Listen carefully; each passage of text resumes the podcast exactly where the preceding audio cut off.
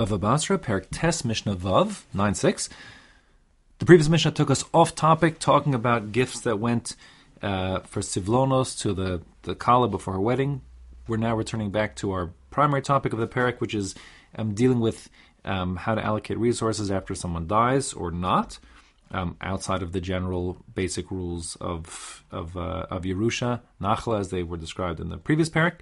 So here we have the Shchiv Meira, the person on his deathbed. Literally, shchiv means to like to lie down, shochev, and he's lying, and meira from bad things, so meaning he thinks he's going to die.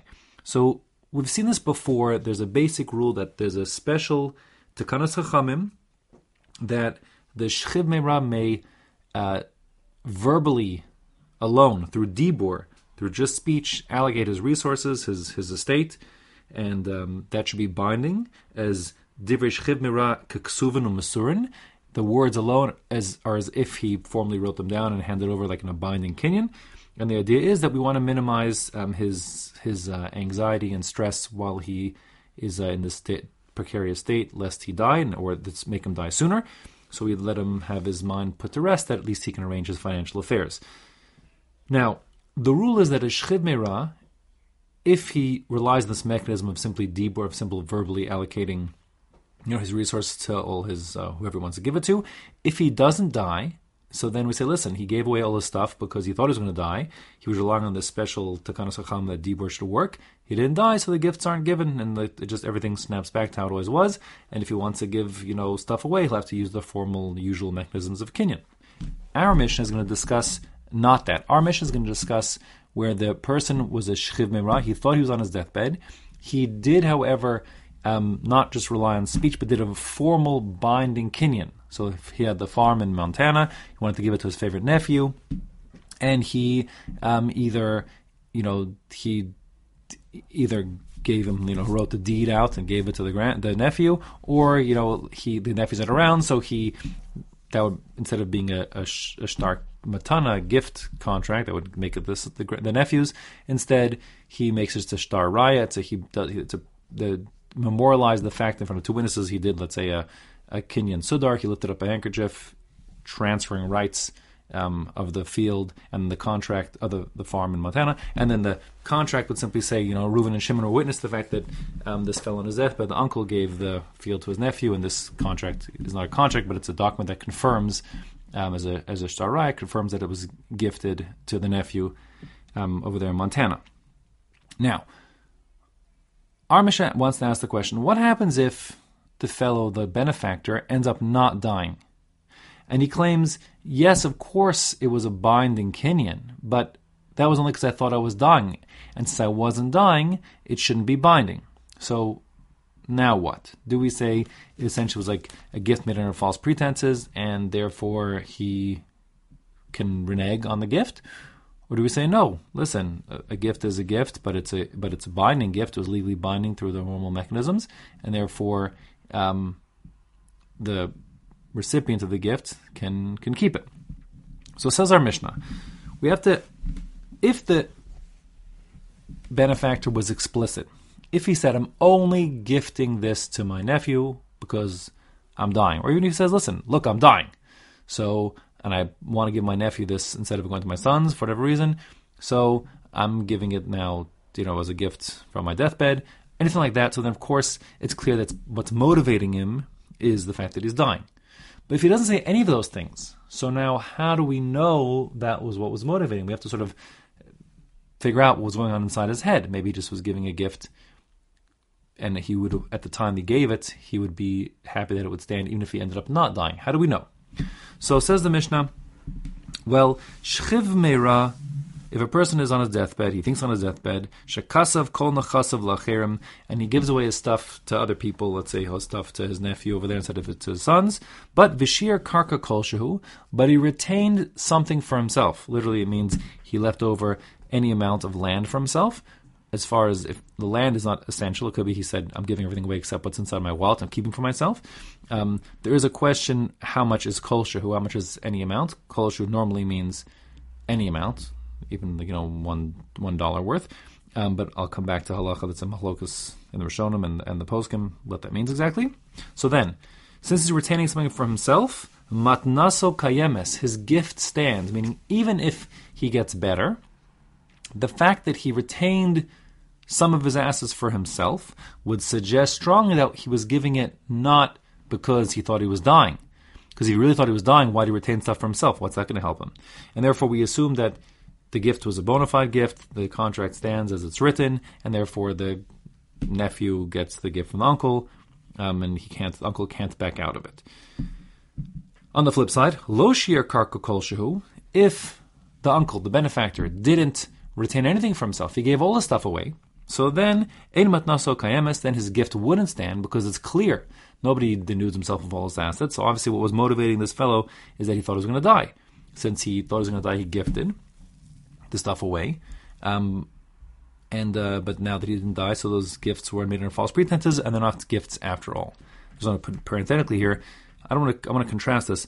If a person does a, a sale and then circumstances change after the sale, the person can't go back on it. But here it's a gift. So the gift we're saying is clearly motivated um, from the fact he thought he was dying. He didn't. He wouldn't have given it if he wasn't dying. Okay, so that's the first part of our Mishnah, um, which I'm going to sum up here and halacha. If a person makes it explicit he's gifting because he's dying, he doesn't die. The gift isn't binding. Okay, even if it, there's a binding kinyan.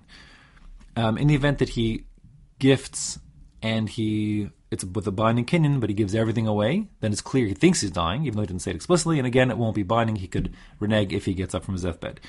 Now, the Mishnah says the Chiddush the Mishnah is if he retains some stuff for himself, then clearly he didn't think he was dying, or probably didn't think he was dying.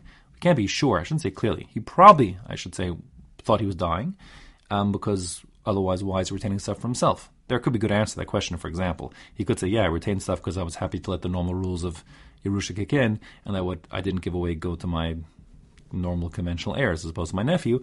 But anyways, we don't know that. What we can see in front of us here is that he's retaining stuff. We don't know why he's retaining stuff, so we have to assume that the gift is binding. He did a formal kinyan. Okay. Now, how much does he have to retain? The Mishnah says kol shehu. Kol shehu under normal circumstances means any amount, and that's how the Rif understands it. And the Shulchan Aruch, the Machaber goes like the Rif. So if he retains even just not even land, but just you know five bucks in his wallet, so what's the five bucks for? It must be he thinks he may not die, and therefore um, the gift will be binding.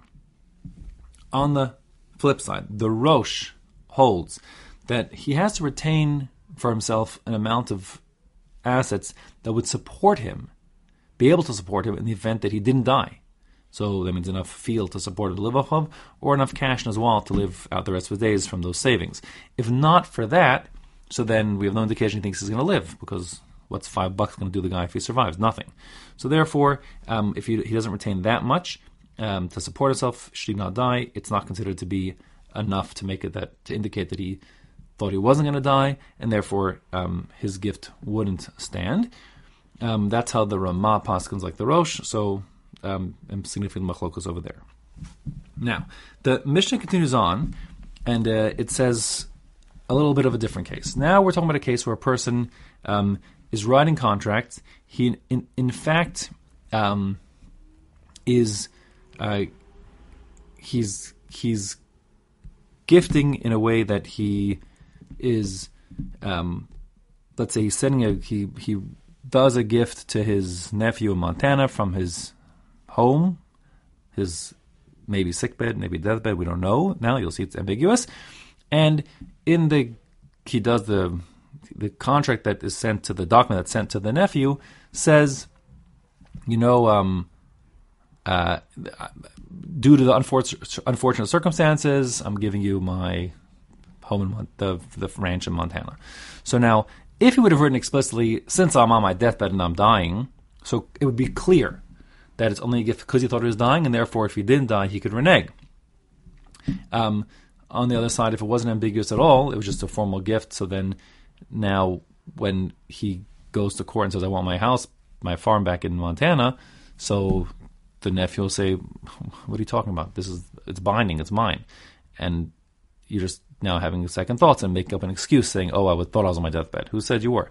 But the document that in question here is an ambiguous one, where it could be interpreted to say he was motivated by his thought of him dying, but it's not explicitly the case. Okay. So he wants to back out of it now. He wants to back out of it, and they're in court. So they're in court over who should get the. And this is what they're saying. They, what they're claiming is the uncle says it's my farm in Montana. I only gifted it to my nephew because I thought I was dying, and the nephew says, "No, you're making that up. You just have you know remorse. You you have second thoughts about gifting it, but you gave it at the time, and what's mine is mine. You can't take it back now." So the question then becomes, well, since the nephew says, no, you were fine at the time, you didn't think you were dying, and the uncle is saying, no, I thought I was dying, and that's why I gave it to you. So the question is, on whom is the burden of proof? Who has to, you know, who who who who do we give it to if we have no witnesses and nothing more to go on? The uncle, the benefactor, um, could claim that it was a mistake, he thought it was dying, and we believe him, or the nephew saying, listen, the contract is a contract that's binding, and like he's just having second thoughts. So says the Mishnah. Lo kasva bash. He gives a contract that's would be normally binding to the benefactor, we'll call him the nephew, and it doesn't say explicitly what's motivating it is that he the uncle thinks he's dying. Hu omer shchiv mera haya. So now they're in court. The uncle says, "Well, I thought I was dying, and that's why I gave it, but I didn't die. So therefore, I want it back." The Vehain, but the recipients, the nephew, says, "Omrim bari haya." No, you're making it up. At the time you gave it, you weren't on your deathbed. You knew you weren't. You weren't your deathbed. Deathbed, and now you just are having second thoughts, and now you want to claim that you're on your deathbed. So, according to the first sheet of Reb Meir, tzarich lahavi raya shaya shchiv mera, div Meir. Rameir says the burden of proof is on the uncle, the benefactor, to prove that he thought he was dying. Okay? Hold that thought as to the lumdus why. And the Chacham disagree. The Chacham say no. Chacham omrim hamot mechaver lavaraya. You, nephew, want to take this out of your uncle's hands and keep it for yourself. You have to bring a proof that he wasn't a shchiv at the time um, he wrote it. So the machlok is over who the burden of proof sits on. Now the lumdus here is as follows. Um, the rule is that we keep property in its with its chazaka. It, it prevails. The chazaka meaning um, what I translate as status quo.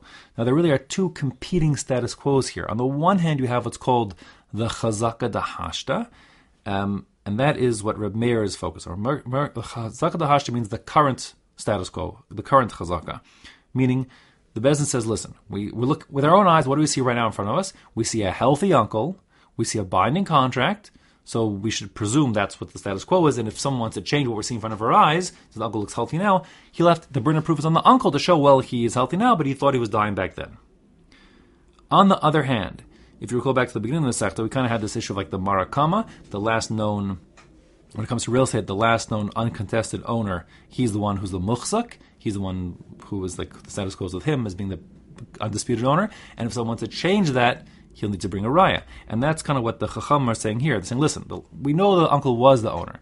Now the nephew's claiming this is binding. The uncle says no, it wasn't, and he explains that that ambiguity in the contract when he said something like, you know, the due to the unfortunate events is referring to the fact he he was dying. And the burden of proof now is on the nephew to uh, to show that um, the uncle wasn't in fact wasn't in fact a shchimir at the time. Otherwise, the uncle, being the marakam, will be able to dispute the contract and say the gift wasn't meant to be binding. Again, it's a gift; it's not a, it's not a sale.